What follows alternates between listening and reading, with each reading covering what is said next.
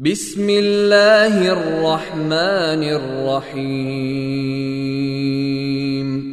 لإيلاف قريش. إيلافهم رحلة الشتاء